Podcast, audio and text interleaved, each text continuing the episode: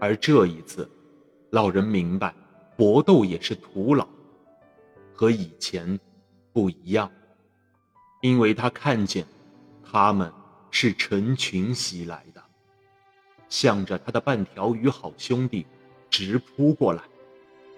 老人只看见他们的鳍在水面上画出一道道线，还有他们的灵光。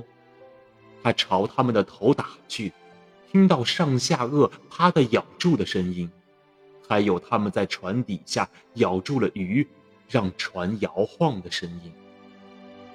老人看不清目标，只能感觉到、听到，他不知道该怎么办了。只能不顾死活的挥着棍子打去。他觉得什么东西制住了棍子，那棍子就此丢了。他把舵把从舵上猛地扭了下来，用它又打又砍，双手攥住了，一次次的向下戳去。但是他们此刻都在前面船头边，一条接一条的窜上来。成群结队的一起来，咬下一块块的鱼肉。当他们转身再来的时候，这些鱼肉在水面下发着亮光。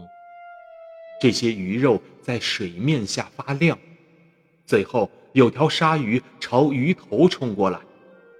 老人知道这下可完了，他的半条鱼好兄弟只剩下头了。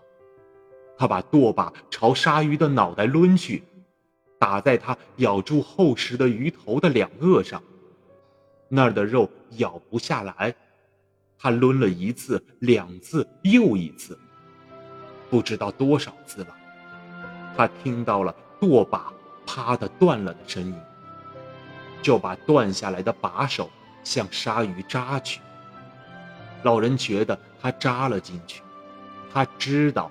舵把很尖利，就再使劲的把它又扎了进去，扎到更深的地方。鲨鱼一疼，松了嘴，一翻身就走了。这是前来的这群鲨鱼中最后的一条了，其他的早就走了，因为它们再也没有什么可吃的了。